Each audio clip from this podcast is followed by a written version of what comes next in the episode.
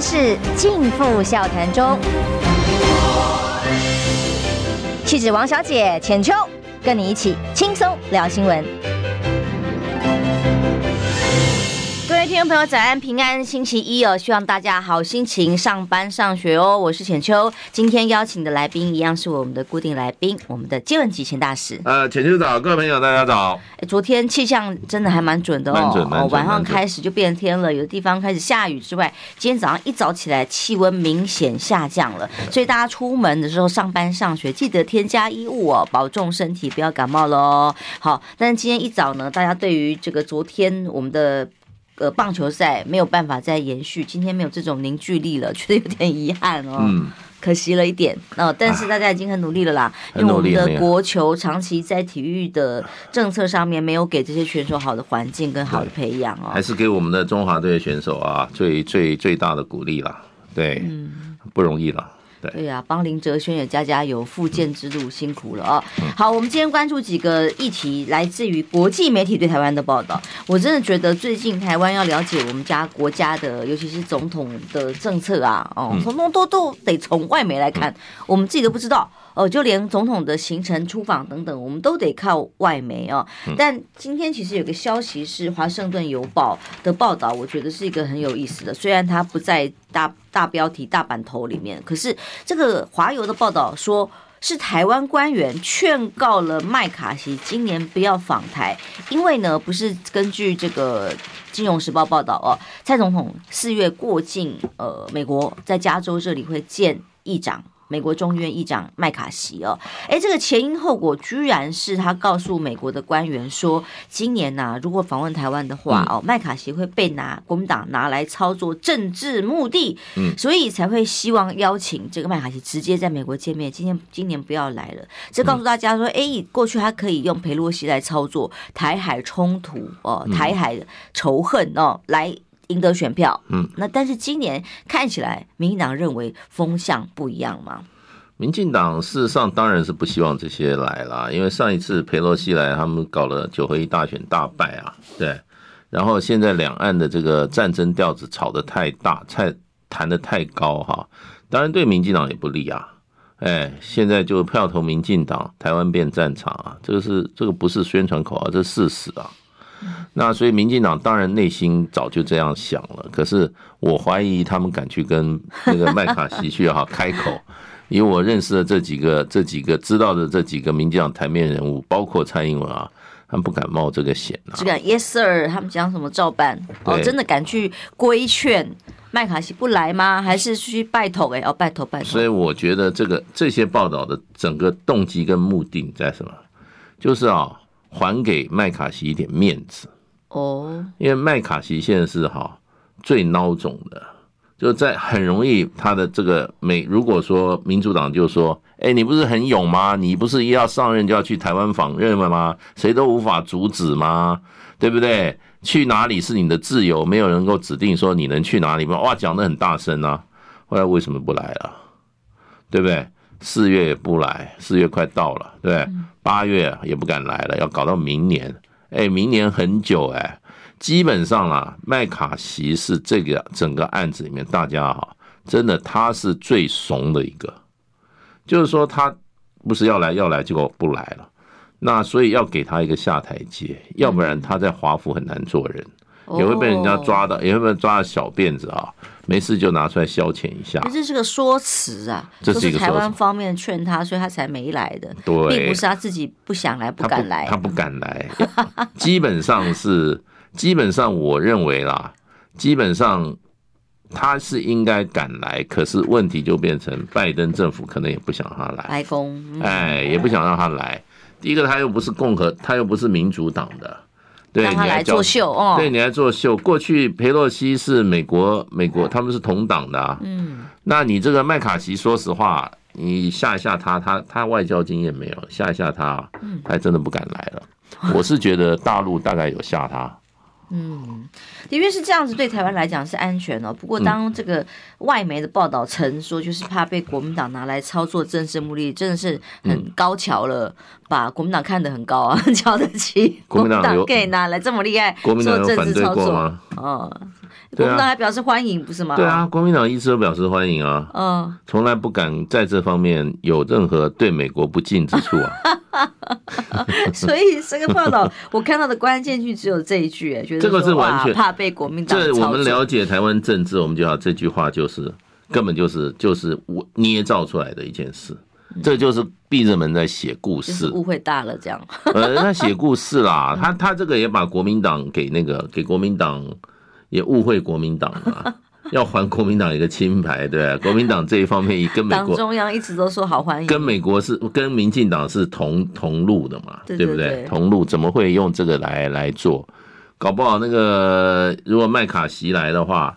国民党也会去跟麦卡锡的办公室讲，来拜托也来我们党党中央看一下嘛。嗯，对，一定会这样的嘛。所以这个报道基本上，包括我看那个 Financial Times 的几篇报道，嗯，就是说基本上都在替麦卡锡怎么样缓家，哎，目的跟动机都是这样，因为麦卡锡基本上是怂了，对。叫的那么哎，叫的那么大声，最后不来了，不来就说好啊，那就叫蔡英文出来顶嘛。是台湾的，哎，是台湾，这个就他就比较对他来讲是伤害最小，嗯，所以呢，那蔡英文就出来就出来，哎，名字借你用一下好了，你去做故事就好了，都是写故事。我觉得现在现在牵涉到俄乌战争啊，牵牵涉到美中冲美中冲突啊，基本上媒体基本上我觉得。那个可信度啊都很低，嗯，那我觉得都要靠自己各方面角度来判断了。因为这个，如果连带的新闻一起看下来，就觉得有意思了哦。因为呃，大陆当然国务院换血，几个最新的人人事内阁底定之后，就有很多这个大家的讨论嘛。哦，包括这些新面孔里头，很多都是没有在中央历练过的面孔哦。但是无论如何，习家班现在面对的是国内的经济议题之外，对于美国的围堵会是一个很重要的关键。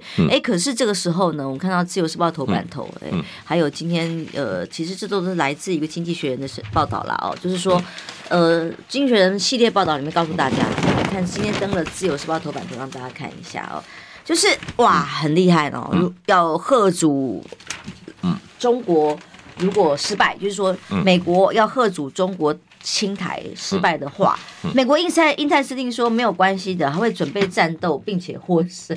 嗯。啊，当然这个角度大家切的不一样，《经济学人》探讨台海紧张，但是对于这个。呃，联合报所切的角度就是说，其实如果真的发生战事的时候，嗯，最短可以预警台湾的时间只有几个小时啊，嗯。这是一个系列报道啦。那这整体看起来就是说，以目前呃整个大陆相关的呃谈话的基调，其实是希望和平的。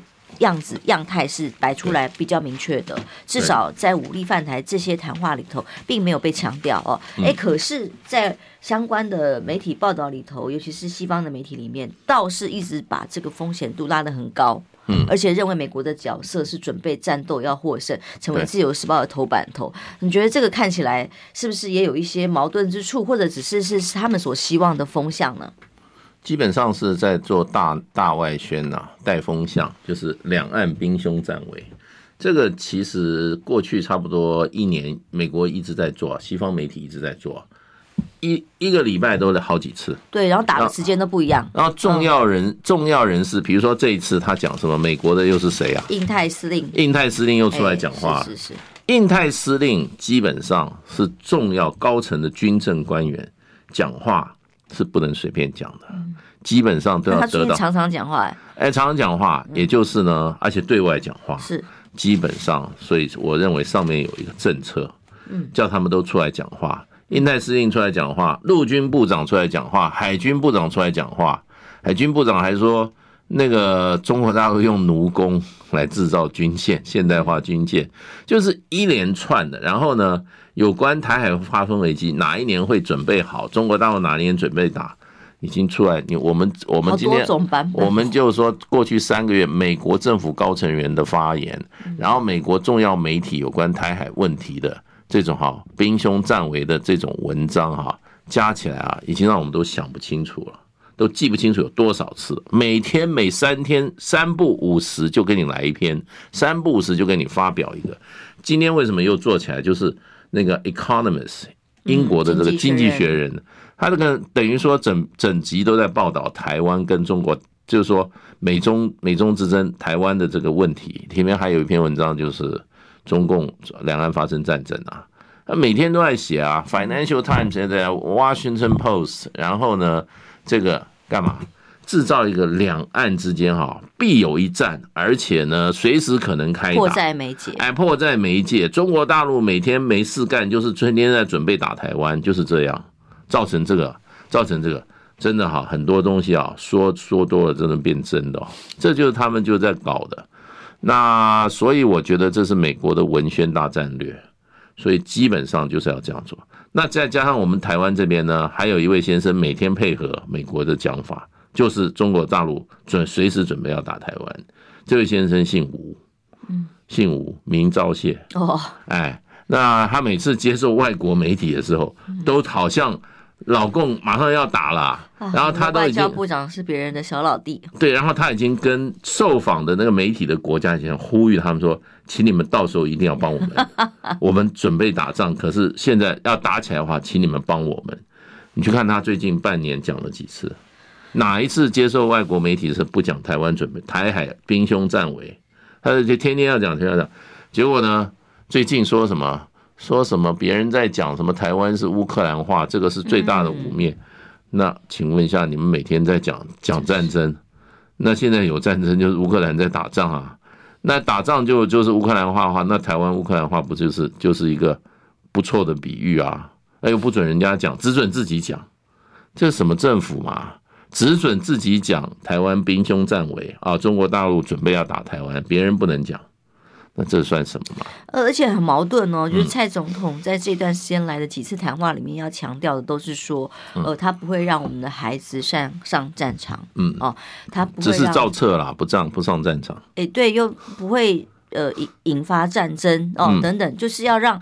因为这个议题已经不见得是民党得分了，嗯，大家发现了，在民党主政之下，可能会造成危险，让我们的家园受到侵害。嗯也许就像他抗议乌克，说我们变成太平洋乌克兰这种危机感，哎，到时候现在两边操作，一边又要讲好危险，一边又要讲说我们不会让大家上战场，这个矛盾其实都是为了选举话题的考量。可是他自己都不觉得矛盾吗？我们听了都觉得很奶油了。他自己不觉得，他就是国王的心。一，你知道，他就是被自己的这种哈骗术给陷在里面，深信自己讲话都是对的。每天好矛盾啊！每天很矛盾。他基本上想的都是选票啦，想的民进党现在想的就是选票，可是他从来没有没有想过，你当权你是要为台湾老百姓谋福利啊，你是要让台湾这个地方是一个风水宝地，免除怎么样战祸啊。免除各种不幸福的事啊，你有想过吗？没有啊，想到就是我要当权，我要当权。请问一下，你当权的目的是什么？嗯，你当权台湾有更好吗？你当权搞了没几年，台湾就兵凶战危了。嗯，对，这样我们不得不怀念马英九总统啊，起码他在的时候有鸡蛋可以丢吗？对啊，对，对啊，起码两岸是让大家怎么讲，觉得战争已经离我们远去了。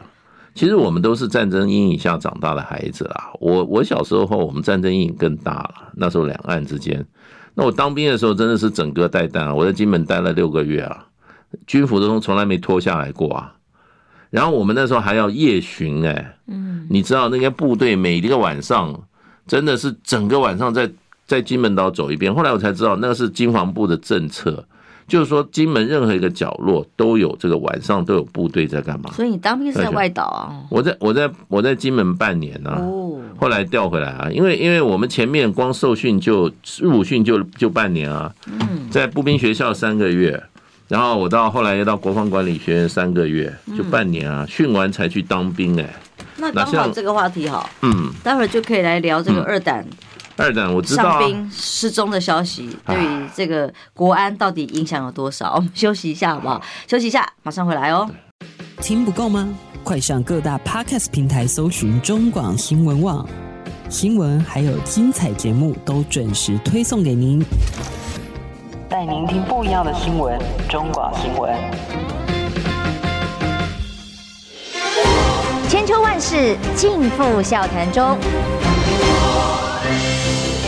气质王小姐浅秋，跟你一起轻松聊新闻。现在到八点二十二分，欢迎回来中广宣网千秋万世的现场，我是浅秋。今天一样礼拜一哦，邀请我们的介文汲前大使一起跟我们讨论时事。是浅秋早，各位朋友大家早。呃，刚刚大使前一段讲到他在金门当过半年的兵哦，所以对于这个二胆有个阿兵哥失踪了哦，嗯、结果被发现在中国大陆上岸。那这个是由还不是官方任何证实的管道哦，两岸的官方都很低调，完全没有证实。其实是由陈玉珍委员这里有私下的管道、非正式的管道证实说他至少人平安哦，在中国大陆上岸了啊。但问题是这个呃一连串一下子武器是。被调包啦，嗯、然后什么没肉吃啊，然后到一个上兵不见的啊。嗯、那今天两报中时跟联合有两个完全不一样的解读。比方说联合报，它就是形容说被大陆俘虏了上兵的话。俘虏哦的话，会清楚全岛的兵力、武器，呃，甚至整个布防武器的时间，全岛虽然是火防或是有多少人，然后以及交接班等等的全岛的布防都会被掌握。那到时候可能是不是要全部全面来进行换防或人事的安排，也要考虑。但忠实的观点就是比较按照这个先调处。局的这个调查的方向了，就是说，因为他的职级很低嘛，哦，应该没有什么情报上的关键资讯可以在手上，所以应该不至于有任何这个情资安全的危害。你的看法呢？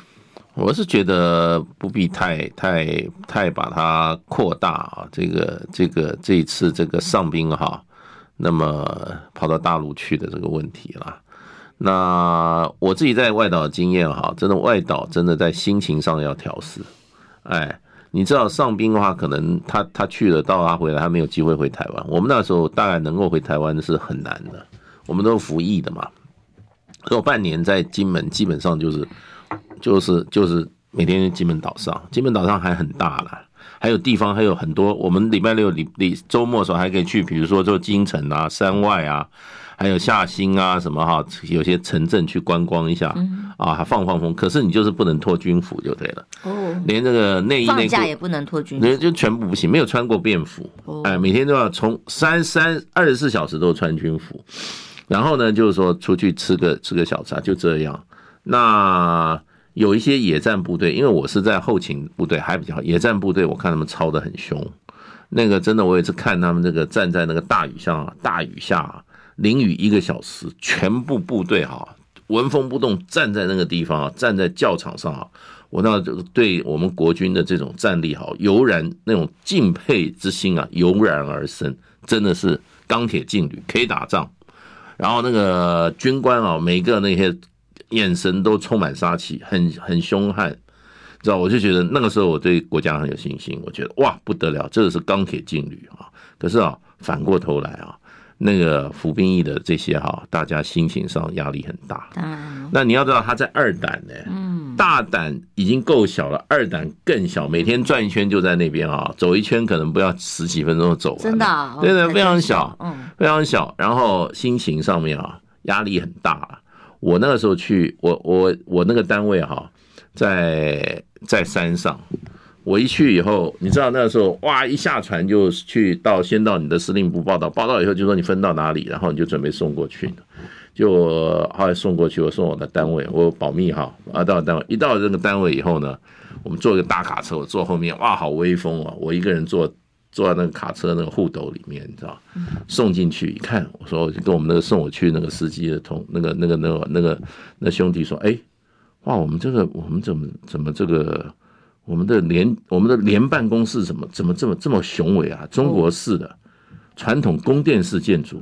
嗯，就我们那个送我去的弟兄说：“阿姆西啦，那个是金门殡仪馆。”哦哦，殡仪馆。他说：“我们我们部队在哪？”他说：“隔壁啊。”哦，金门殡仪馆。所以我们就我们那个连我们集合场就在金门殡仪馆旁边。嗯，我跟你讲哈，不是三不五时，隔一阵子金门殡仪馆晚上哈，他就通灯火通明，然后我们就知道又出事了。你知道，一出事，然后我们那个兄弟兄啊，小朋友他们就去打听，然后哦，是哪一个师，哪一个是出事，什么事情呢？基本上都是枪击事件，太苦闷了，太苦闷了，就有些外头枪击事件是大家不知道的，可能消息是频率真传出来，频率真的超过我们想象。然后呢，嗯、我们那时候到晴天厅去去那个啊举光月啊，我们那时候我玉官嘛，我们也去啊，司令在里面讲，所以说哎，这个月怎么伤亡这么重呢？我想说又没打仗，还有伤亡，就是意外，还有这种哈，这种意外是蛮多的。真的，这个这个在在那时候在前线当兵，真的心理上面压力很大。有的有的有的是当两年兵，有的是当三年兵。像这一位是职业军人，所以他应该是长期在那里喽，压力就更大了。压力。哎，为什么在那么小岛上小岛上也可以借高利贷啊？是，当然这个消息很有 待有待证实。现在是网络时代还是？哎，我跟你讲，什么都有可能啊。军队是一个社会的缩影啊，里面也是各种人的各色人等都有。可是生活在一起，关系密切，有的时候就就碰来碰去，就这个小圈子，你知道？所以圈子是很小的，然后呢，又是一个层层节制的，所以心情上真的，你当兵的哈，你真的要心理要很素质要很坚强，然后能够承受各种啊。各种的这种羞辱吗？压力吗？羞辱那是日家常便饭的，哎，没事就被吼两声 啊！是长官，谢谢长官啊，爱护教导，军队是要这样子，要不然你怎么打仗？怎么活下去？对对对对，所以所以我是觉得，我也替在在我们前线服役的官兵哈，真的，我也觉得真的是就是磨练啊，嗯，吃苦。那时候我们就常常吃苦，假扣就是假报，哦，吃苦就是吃补。你看，我们那时候都靠这样自我自我勉励，才能够好撑下来。但是一个伙房能够掌握多少机密，嗯、我自己个人不虽然不见得了解那么多军事方面内部的状况，嗯、但还是蛮怀疑的啦。哦，嗯、所以真的玩笑话讲说，像去一个伙房的阿兵哥，会不会大家开玩笑讲说是要去想办法帮大家找蛋找肉，还比较有可能。哦，对，因为刚刚看到一个新闻，好好笑。刚刚进来之前看到美电视媒体报道的，说有一个。富人哦，因为他骑车好不容易到处奔波，买到两盒蛋被偷走了，然后就很担心啊。后来总算找回来，然后接受访问，他说：“我这辈子从来没有想过，我因为买两买两盒蛋就可以上新闻，就是大家有多稀缺。所以这个阿斌哥会不会是因为这种伙食的问题啊？开玩笑啦，有可能他，但他能够掌握多少情资跟情报呢？您的评估？我我觉得他根本也懒得去掌握。”对，搞不好也没有用心去掌握，他掌握这干嘛？可是跟当年林毅夫当然是不能。我跟你讲，做伙房蛮难做的哦，因为每天吃完饭啊，我们那时候在在部队里面，尤其在前部队，真的大家就很在乎吃什么，对不对？他就很在乎今天这种唯一的乐趣吗？都没有瘦肉，都是肥的比较多，你知道吗？会被抱怨，会被抱怨，会抱怨。我也，我也，我也，我们那个时候轮流嘛，要要带着那个第一个就。就我们会带着那个同仁啊弟兄去菜场买菜，我们也每个每个我们也轮流过到菜场去买菜，真的，你就说，你看你买什么，爱看你买什么，真的，你你要为那个大家吃的负责的时候啊，压力也挺重的。稍微吃不好，下面人就意见很多。哎呀，这个怎么搞的？那个谁，那个啊，那个介绍位怎么他这个月轮轮轮值怎么买的菜都比那个。黄少尉的差是不是怎么样怎么样？所以所以是有压力的。真的军队有的时候是细细琐琐的事，并不是每天都要讲国家大事，但是生活上面面临很多压力。那伙房的话，真的每天就是准备你你整个单位人吃饭，哎，你得负责。其实还蛮重要，蛮重要，蛮重要。对士兵来讲是最重要。哎，有一个人就是说，哎哎，你搞那么辣干嘛？你搞那么咸，难吃死啊！你你想你听听看，你是不是心里有不爽？对不对？然后军队里面也有些，也有些真的良莠不齐，人各种各色人等都有，说不定也会有一点什么状况，谁知道哦？基本上是没有啦，可是也得任劳任怨。但重点是现在哦，对岸对于到底有没有这位上宾，嗯哦，被被。不管找到哦，在他们那边，然后用什么样的状况哦？现在他怎么说？他的说辞是什么？目前因为双方的官方完全是没有沟通管道的，嗯，这个将这个是将来已已经是长期的问题，但现在是这个事件里面直接凸显出来两两方没有沟通的时候，那蔡政府哎的所谓，直接美联合报形容是软软肋，对啊，蔡政府基本上他就是不接受九二共识嘛。九二共识是两岸啊良性互动的一个哈通关密码嘛，对不对？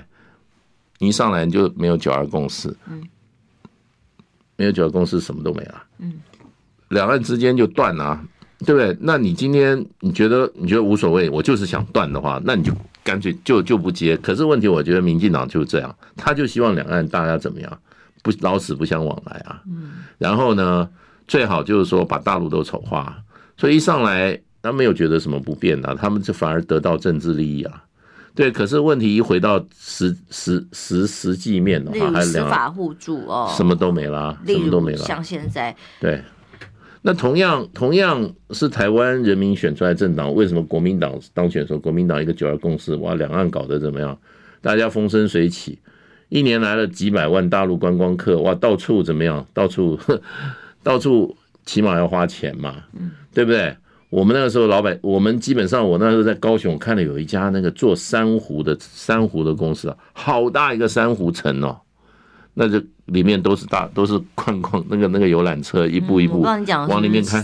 我认识的绮丽珊瑚，然后那个是连高雄的八呃八五大楼都有好多，对，就在八五大楼大的空间，蛮对啊。我当时就想，我们台湾哪来那么多珊瑚啊？其实都是陆客，现在都快要完蛋了，都是因为呃没有团客，到现在还是很大的问题。就是一个九二共识而已啊。嗯，像夏立言这次去大陆，他他就感觉就是说，好像你只要大家有一个共同的基础，就是九二共识的基础啊。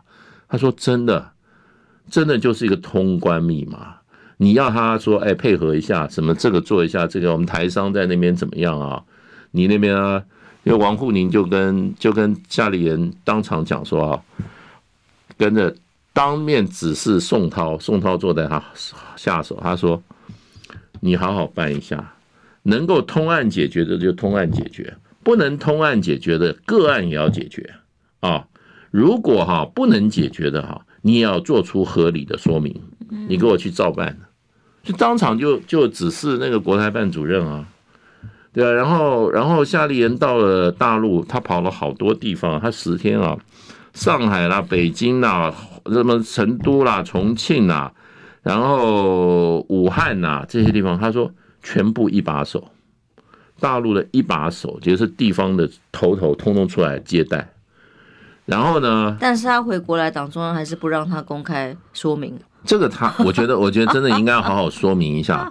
然后呢，都是说你有问题，我帮你解决啊，大家一起来解决嘛，对啊，是有共识。他说基本上就是只有就差一个。他说像夏立言，他说他他也他就是一个退休的公务人员嘛。那那国民党请他来做这一方面两岸跟这个国际的。那他觉得他到大陆，然后他说有些地方啊。因为赶行程啊，对方要搞他交管的交通管制，那大陆民众说：“哎，这是什么团呐？哇，一看国民党的团。”他说：“那真是非常礼遇，非常礼遇。他差在哪里？他说就差一个九二共识。嗯，他九二共识说是定海神针，定海神针。九二共识事实上话是解决。”实际问题了，所以我们回到这个议题上的话，就是说，为什么现在中共方面还是按兵不动哦，没有做任何的说明哦，官方版本任何说明都没有，也没有做呃任任何的指，就是到底发生什么事情，这个上兵的状况跟内容都没有讲的原因呢？因为两岸司法互助哈，基本上是重刑罪，他才会介入，要七年以上徒刑，大陆才哈依据两岸这个司法互助，他才会涉入。那现在这个上兵呢？我觉得现在是什么？现在现在民进党政府比较想把它写成什么呢？是属于逃兵。逃兵是五年以下有期徒刑，不，他不不能够符合这个哈两岸司法互助这个哈这个门槛嘛。可是他如果叛逃的话，挣钱叛逃的话，那可能就是终身 终身监禁或者死刑，所以就看你怎么认定他。但叛逃人家又怎么会送回来呢？叛逃他就不会送回来啊。不，我在讲说，这位老兄有什么好叛逃的？你不上兵叛逃什么吗？所以啊，对不对？掌握什么？哎，你知道林毅夫当时什么身份？哦，很。林毅夫是马三连连长啊，连长连长，对，哇，他是连长。他那个时候是国军重点培养的，他他考上他考上台大的，对对。然后念了念了半学期，他就投笔从戎。那时候你去查他当年投笔从戎有多风光啊！他那个时候去去上陆官，然后陆官对他重点培养。马三连连是真的有我们布防计划的。马三就直接对着大陆了，是那是心战喊话战最近的。对，他是马三连连长啊，嗯，搞了几个篮球还是排球，扶就扶过去了。当然，当后来有有他的同僚说，其实他。不是事实，什么没有篮球，就是游过去啊。游过去啊，但他的确把相关的资料带在身上带过去了。那我是被骗的，因为我那时候想打篮球，后来金门没有篮球，从此以后再也没有篮球，球都给你没收。所以是这个案子，我看这个发展，接下来呃呃，关键在于两岸第一个，我觉得是没有沟通管道，嗯，这个是很重要的这个问题。但是接下来。呃，中共方面怎么来面对这个阿兵哥？他怎么处理他？如果他自己个人意愿是留下来，嗯，呃，因为阿兵哥如果这样的情况发生了，回来没什么好事，一定他选择留下去的机会可能比较高。对啊，他他回来也是五年徒刑啊，逃兵啊，嗯，对不对？如果他没有什么什么皇亲国戚的关系的话，我看民进党也会重办他一下吧，对不对？不过我是我是对我们前线官兵，我是比较我自己干过前线官兵嘛，所以我是比较同情，我是比较同情，真的真的心理压力是比较重啦。像我们那个时候还比较，那时候已经我当兵的时候比较已经比较老了，比较成熟一点了。真的，你要十七八、十八九岁这些小朋友去啊，真的很那个。我那时我们那时候在金门在寿山有一个部队等船，你知道，那睡的那个大通铺啊。那个都是所有要去金门的，都从高雄，在高雄港，你知道，大家都在那个部队里面等。那我们那时候等两个礼拜，因为那时候天候不好，风浪太大，我们船不能开。嗯，我们就躺在那个床上，哇，那个床上那个床板上写的都是诗啊，诗，就是一副要那个荆轲刺秦的那种诗哈，风萧萧兮易水寒啊，壮士去夫妇寒，每个人都要变成诗人，就是要派到前线的。那真的那个感觉真的是。呃，还蛮悲壮的，你知道吗？然后我们那时候，我们那时候是什么？我们坐那个开口笑船。那现在那个港口已经，以前军港是封锁看不见的。我们真的就一早四点钟就开始衣服了，就从那个寿山上走路下来，走高雄市区走到现在那个那个码头进去。进去我们啊，哇，好，终于可以坐船了。真的，一上船以后啊，他那个开口笑就是就是一层啊。中间肚子这样打开走进去，然后就是那个船舱上垫着那个木板啊，就好像那种仓库那种木木条钉的那个板子啊，右转 右转，然后就啊一声口令蹲下。我们想说，哎，怎么搞的没有床啊？对不起，你就蹲在那个载货的那个板子上，哎，这其实就当货一样运过去，可以理解。军人们有多么的辛苦，所以他们的尊严跟被尊重是必须的，给他们好的呃基本的伙食 跟生活必需品是必须的，但也没有想到会有这么一天哦。但其实我们现在。不是没有没有女生没有在军队里面待过的，看到现在两岸的状况，或者是比方说我到厦门去哦，到沿岸的城市去的时候，我感觉到的是两岸这个沿岸的城市哦，跟台湾这边金马地区的民众是和乐融融的，而且是真的有好多呃交流，甚至投资，互相家人都在对岸，是这个交流情况是所谓的敌意早就已经降低到不知道哪里去，根本就都是一个共同生活圈的概念，没有敌意中这个这个。呃，蔡英文他们会不高兴哦。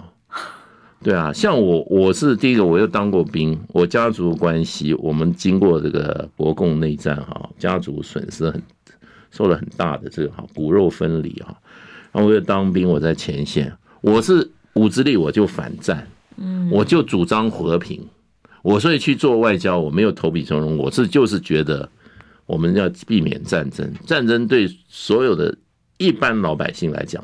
再怎么样都是悲剧，真正获利者就是那些政客，没错，哎，就是那些政客在那边煽动的，哎，现在你晓得主张和平，现在被被你知道，我们现在被戴了一个新帽子，什么？失败主义者，投降主义，投降主义，失败主义。啊，更更更讲得很有，就是说中共同路人，民进党。哎，现在我们主张和平的，现在很惨的，贴这个标签。哎，贴贴标签，你是失败主义，你是散播失败主义，你是投降主义，你是中共投六人，你是岛内的这哈，那那什么廖叫什么？廖北啊，廖北啊。哦，你看看，要和平都不行，要和平不行啊。嗯，你去当，你去给我，你去金门，你去当兵，当兵，当兵一段时间呢。那天我讲了很多，有人发现说，哎，聊了一下说，哎，民进党这些哈，这些吃香喝辣、肥头大耳这些当权人物啊，他们的子弟或他本人好像都没有当兵哎、欸。对呀、啊，替代役的替代役，他们子弟有送到军校去吗？不用当兵免役的，连陈水扁都不用当兵啊，不用当兵啊。现在的现在有一位先生，马上要代表民进党选举啊，明天就要领表登记的吗？哎、欸，他小孩都是美国人的、欸，他美国人打工哎，嗯，那你就不要讲叫台湾台湾人年轻人上战场，你没有资格讲。你如果要讲上战场，每天要准备打仗，把你儿子调回来，嗯，先送到先送到军校。英国这个国家，某种程度让人家敬佩的。英国每次打仗，皇父皇室都要都要上战场啊，做战斗的第一线呐。那英国的那个那个那个现在那个小王子，他以前战斗机飞行员的。嗯，你自己你自己躲得远远的，天天在那边雷动战鼓，叫我们这些穷人家的孩子都要上战场，对不对？你们你们这是什么居心什么？马朗基纳西别料啊！你你今天你就你现在蔡英文很简单啊，说林非凡你不要叫了啦，你现在就给我去军，你现在就给我去投笔从戎，对不对？你你做一个，你做一个，你做一个，做一个榜样。蒋介石的时候那个时候，然后斯大林他说叫你儿子过来做人质，十几岁就送过去欧送到俄罗斯啊，对，在俄罗斯在这冰天雪地，最后还活下来不容易啊，对不对？因为最后。蒋介石要找他儿子的时候，那时候我记得驻驻驻俄国大使不是蒋廷甫还是傅秉昌？我看他回忆录啊，结果呢，他根本失去联系。蒋介石说：“哎，我有个儿子在 在俄，茹毛饮血。”他说：“我有个儿子在在俄罗斯，现不要在哪里，我想要跟他联系一下。”结果那个应该蒋廷甫啊，跟苏联的这个外交部说：“哎，他蒋介石叫说他想跟他儿子联系一下，你帮我找一找。”结果苏联也找不到，找了半天说：“这个人质没有好好保护啊。”对，他说 好像最近在西伯利亚，最后才把他找回来。然后找回来的时候，那个那个时候我记得蒋廷武说那不认识，骨瘦如柴啊。对，那个蒋经国他真的吃了苦了。哎，民进党哪有这种人呐？就是经过苦，他会知道战争。的可怕，还有可怕。呃，怎么样维持一般辛苦的人？对啊，的的一基本的权益嘛，哦。所以民进党我们不能信任他。你们这些人天天要搞革命，要我们去上战场，跟你去，你天天喊打喊杀，都在国外。你为什么你你们你们自己，你们这些高官有把孩子送到军校的吗？嗯。照册，我们看一下好不好？不要照册，我们十六岁的小孩跑着跑逃的逃，你们自己，你今天你今天你今天赖清德，你照个册，嗯，你们民进党的这种高层官员，你这种民进党党官吃香喝辣，拿中华民国人民的薪水的，吃中华民国人民的纳税钱的这些人，你造个册好不好？嗯，你们的你们的你们的你们的小孩有上军校的吗？嗯，有自动请缨上前线的吗？现在国难当头。你们有做出做出什么做出一个榜样吗？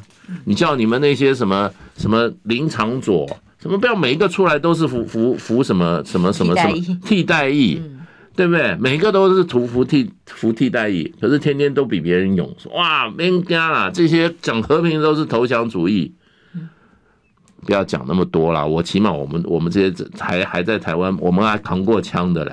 嗯，还睡在那个碉堡里面，一个人睡啊，外面那个风吹的呼呼，我们真的每天晚上真的，真的就在那种环境里待过的，或者真的上战场保家卫国的，结果反而后来被羞辱了，被羞辱，官方却不说话。我们等一下广告休息一下哦。其实真的对于台湾一般民众的心情，是不是跟我们执政党距离很遥远呢？休息一下，马上回来。你知道吗？不花一毛钱，听广告就能支持中广新闻。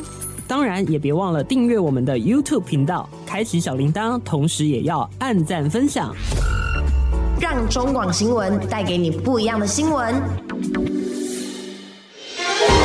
千秋万世尽付笑谈中，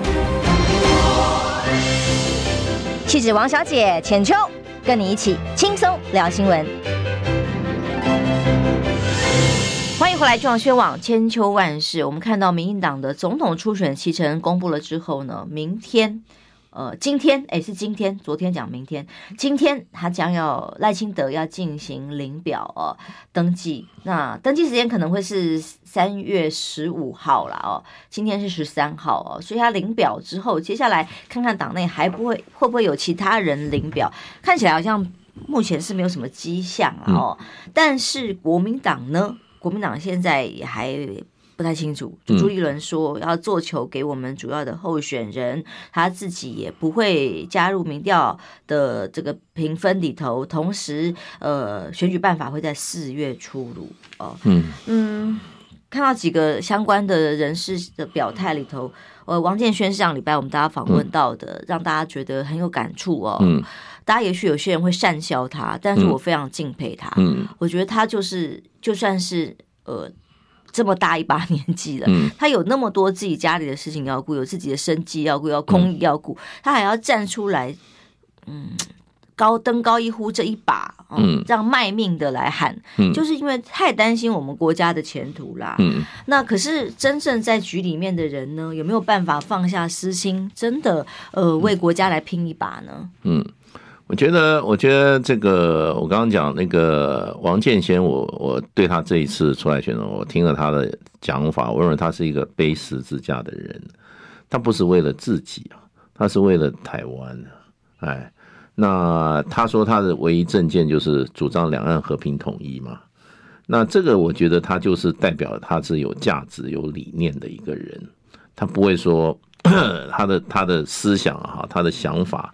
对于什么是对台湾最好，台湾人对台湾的未来最好的一个答案啊，一个解决方案啊，这是他的信念，可以说他的信仰。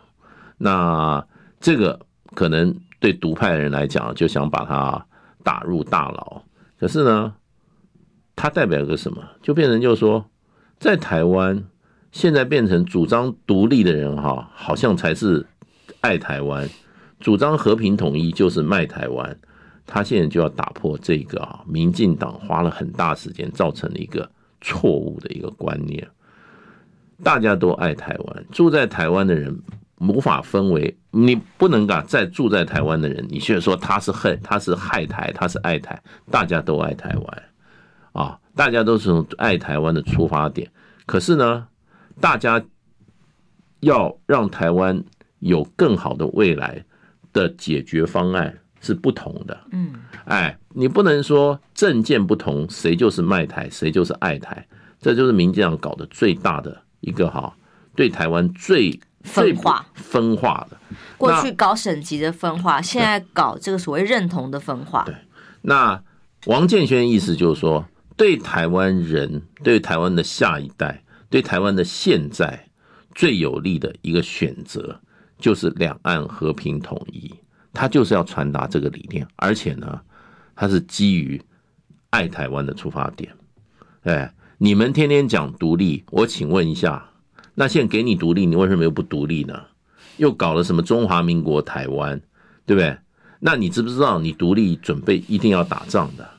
你你打仗的话，谁付这个代价？是谁去打这个仗？嗯，对，你独立了半天也没独独，那那个那个辜宽敏先生都已经哈。对不对？都已经聚归道山了，对不对？那他也没有独立啊，哎，那只看到你们这些民进党的这些人打着这个哈不清不楚的独立大旗，然后每个吃香喝辣，搞出像这个林志坚这些这些啊年纪轻轻什么都不会，就会就会就会就会就会就会就会增加预算的。两亿的预算修一个棒球场，修成什么样子？拍照啊！最近新竹的外海，抓不到什么鱼，海底的什么都抓不到，为什么？倾倒废土到海里面。是啊，对啊，这是谁干的啊？你们这些人爱台湾，就我主张台独就爱台湾啊？那你那款机呀？哎，那你贪污是爱台湾吗？嗯，你把台湾的海岸线破坏是爱台湾吗？你搞一个那个球员会受伤的那个烂球场，你是爱台湾吗？你不能说你主张这个政治主张，你就是爱台湾，你做什么恶事都没有，都都都不对啊。我们像像王建轩就是有勇气之人，他才在这种啊，大家都被民进党怎么样查水表啦，然后呢送移送法办啦，然后呢这些哈这些哈这种这种像那个自由时报天天抹黑啦啊，天天怎么样给你戴红帽子，给你搞一大堆的。王建轩就有这个勇气，他不怕，哦、他不怕，他这个值得国民党中央作为参考。欸、他当这么大官，住在那个一般人大家的公寓里面，窝在那里。他有今天出门有司机吗？没有、哦。有三 B 吗？哪像你们这些民进家都捐出去了？你们哪像你们民进党这些官，现在出来还得了啊？蔡英文出来跟那个皇帝出巡一样，给你交通全部给你控制。你这些做这些官的人，天天就怎么样吃香喝辣的，对不对？你去看看王建轩，人家做官，人家做的是大官哦。就是主张的内容哦，大家可以讨论，也许不尽相同，啊、但是他这个刚站出来的勇气，跟想要论述清楚他想要什么，对，挺直腰杆啊，就告诉大家，他是为了，所以国民党中央不应该也是这样吗？他是为了台湾避免一场战祸，是，他是为了台湾这个地方人民的一个安居乐业。他是为了台湾未来的长治久安，他提出他的政治主张。这个政治主张是被民进党要准备打入大牢的政治主张，可是他今天就站出来讲，对王建轩，王建轩为什么得到大家的尊重？他当财政部长的时候，他叫这些大公司的老板、这些经济大佬到什么到他办公室来开会吃嘛，大家一起吃便当。他绝对不招待你们，不接受你们任何招待。清廉至此，然后呢，退休以后两袖清风。你现在有这种官吗？民进党官哪一个？您指出来哪一个像蔡王王建煊？他还可以成立六个基金会在做公益。所以那天在访问他的时候，现在还是有些朋友，我也不知道是真的这样反讽他，还是这个是王军来出征他，就酸呐啊，酸这个我这个年纪的还出来选什么？意识形态嘛，就意识形态。我我真的认为他站出来，应该的是给国民党一个很重要的警钟哦。呃，现在如何把自己的论述讲清楚，立往立场站稳哦，然后接。下来这场选战，二零二四真的能够帮人民做好一个掌舵的方向，让人民可以愿意选择你，对，这个很重要。对，对民进党这些这些，当然他们这些网军是拿钱的啦，反正就在那边哈，这个这个被意识形态左右，然后天天在内部制造敌人，天天给人家给人家给人家挂挂这个戴戴帽子啊，戴红帽戴什么帽子？只要意见跟他不合的，通通给你戴个帽子。就帽子制造厂啊，我觉得这是什么风气啊？你在台湾，你你有你有办法的话，帮台湾这个哈，在国际上发声，走到走到走到这个有台湾的这个经济更进一步发展，你们做了什么？只会在内部制造敌人，制造分化，最后还叫日本人跟日本人那个叫什么？呃，镇，因为镇上，哦，就是在。日经新闻人家供出来说，我讲这些问题，台湾这些问题都是你们有一个人告诉我的，我只是转述他的话，对不对？这个人化名，哎。哎，对啊，蔡正元是差事吴钊燮了。哦哦哦哦，那哎，郑文灿对郑文灿副院长，他他化名郑郑中郑中贤嘛，嗯嗯，对不对？他说讲这些什么蔡英文这没有办法只控制军队啊，九十九十趴的这个九十五，好委屈，好可怜。对对，都到大陆去卖情报，这个是民进党高层人讲的。现在把这个人抓出来啊，真的也是无能至极啊。对啊。对啊，你现在自你现在你现在一点办法都没有了，你只会拿中华民国招牌来做自己护身符，你台独也不要了，对不对？你为了什么？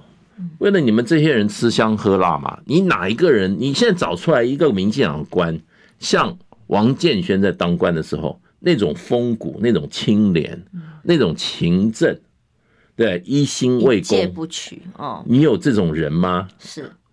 你找得出来？你找得出来请，请请蔡，请赖清德公布一下。现在看到的都是什么接受性招待，而且长期，对啊，哦、还被拍下录影带，都是都是小云的密友，各种呃利益交换哦，那个买房子哦，各种连在办公室干坏事什么都是哇，长期为之，然后都没有在怕。对啊，当官当的很爽，当的很爽啊，都是都是都是怎么样？都是当一任官就是富可敌国了。而且还当不完哦，永远有位置可以去。永远当不完，选败以后就升官，有这种事吗？这个还有公理吗？这是台湾价值吗？是好，今天非常谢谢大使，礼、嗯、拜一加入大家的讨论哦、嗯，祝福大家在这个礼拜都平安顺心哦。天气不好也一样要好心情，拜拜，拜拜。